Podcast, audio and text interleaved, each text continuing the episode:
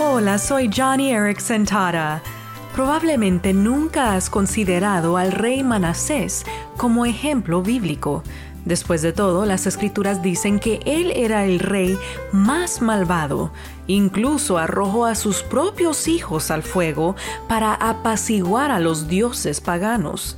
Pero después de que capturaron a Manasés y se lo llevaron como prisionero, sucedió algo.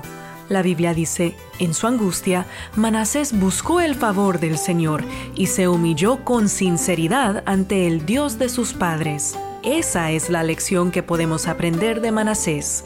No solo se humilló a sí mismo, se humilló con sinceridad ante el Señor.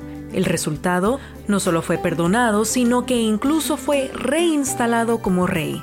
Entonces, si te has apartado de Dios, humíllate sinceramente y Dios te perdonará.